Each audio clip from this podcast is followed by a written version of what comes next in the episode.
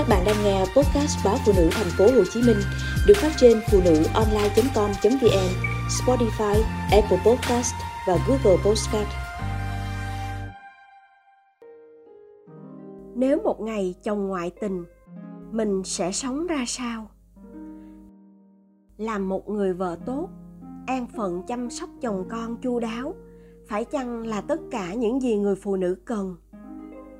Ngày bé, Mai từng nói rằng cô muốn trở thành một người giỏi giang như bố, được người người trọng vọng, đi đến đâu cũng có người kính nể.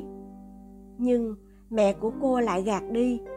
Bà bảo hạnh phúc của một người phụ nữ đôi khi là được trở thành một nhánh cây cát đằng. Cả đời quấn quýt lấy thân cây lớn, chẳng lo gió táp, mưa sa. Mẹ cô đã sống cả đời như vậy. Bao nhiêu hạnh phúc đều từ nụ cười của chồng con mà ra cả. Người đàn bà ấy đã quên đi giấc mơ của riêng mình, bỏ rơi bục giảng và những trang giáo án. Từ ngày về làm nội trợ, bà chẳng còn biết đến bạn bè hay những mối quan hệ cá nhân. Hơn nửa đời người, mẹ của Mai đã trở thành một nhánh cây cát đằng đúng nghĩa.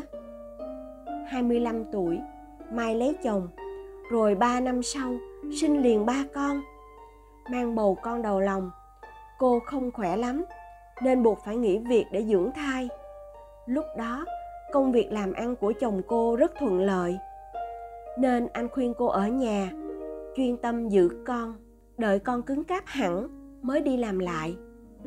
Bé lớn vừa tròn 18 tháng, mẹ vừa mới manh nha nghĩ đến việc đi làm lại, thì lại mang bầu lần hai. Lần này, cô mang thai đôi mai lại tiếp tục ở nhà dưỡng thai. Nuôi con nhỏ. Kinh tế khá giả, nên lúc đó chồng cô sẵn sàng thuê người giúp việc. Không để vợ phải vất vả, vừa ôm bụng bầu vượt mặt, vừa lo chăm con nhỏ. Hai cậu con trai khấu khỉnh bụ bẩm ra đời. Anh sẵn sàng thuê hai bà vú, phụ vợ chăm con. Ai cũng bảo mai sướng, vừa có đủ nếp, đủ tẻ lại được chồng yêu chiều. Khi cặp sinh đôi bước vào tuổi mẫu giáo, mai manh nha ý định đi làm lại. Năm năm ở nhà nội trợ, kinh nghiệm rơi rụng gần hết, nên cô không thể đòi hỏi công việc lương cao, đành chấp nhận mức lương của sinh viên mới đi làm.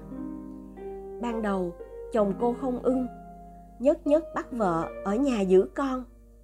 Nhưng cô chia sẻ thật lòng với anh rằng dù có bà vú và người giúp việc, nhưng mai vẫn rất mệt mỏi khi nghe tiếng con khóc suốt ngày.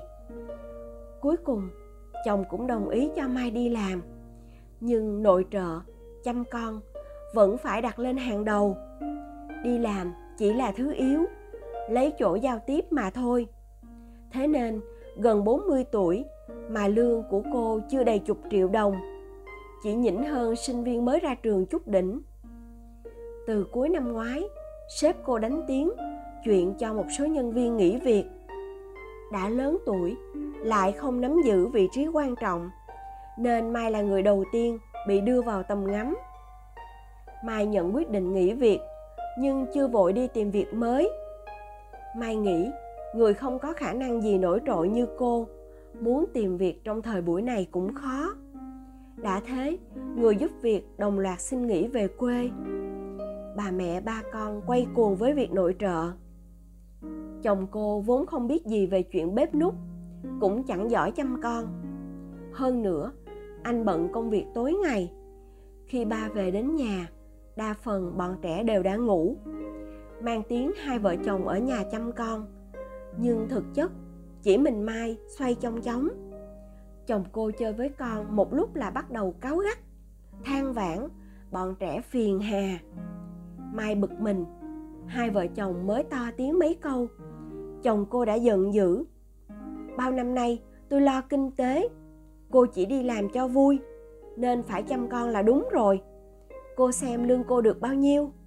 Số tiền đó chỉ đủ cô mua sắm đầm váy phấn son là cùng. Không có tôi quần quật đi làm, cả nhà này chết đói rồi. Ăn trắng mặt trơn mà không biết điều nghe những lời đó từ người đầu ấp tay gối. Mai thấy tổn thương. Chuyện đó chưa qua. Mai lại phát hiện ra chồng cô nhắn tin tán tỉnh với một nhân viên trẻ tuổi. Thấy cô làm căng. Anh nói, chỉ trêu đùa, từ sau không thế nữa. Mai đành cho qua. Đến lúc này, mai thực sự lo lắng cho tương lai của mình. Nếu một ngày chồng cô ngoại tình, không biết lối về thì cô sẽ sống ra sao? Gần 40 tuổi, ngoài ba đứa con và một cuộc hôn nhân chông trên cô đã tin rằng đàn bà chỉ cần sống như dây cát đằng. Kinh tế để chồng lo, chỉ cần chăm con tốt là được. Nhưng cô sai rồi. Mai vào một số hội nhóm ngành nghề đọc kỹ các mục tuyển dụng. Mai sẽ gửi con tới trường. Cô tìm cách đi làm lại làm gì cũng được. Cô quyết không ở nhà sống như dây cát đằng.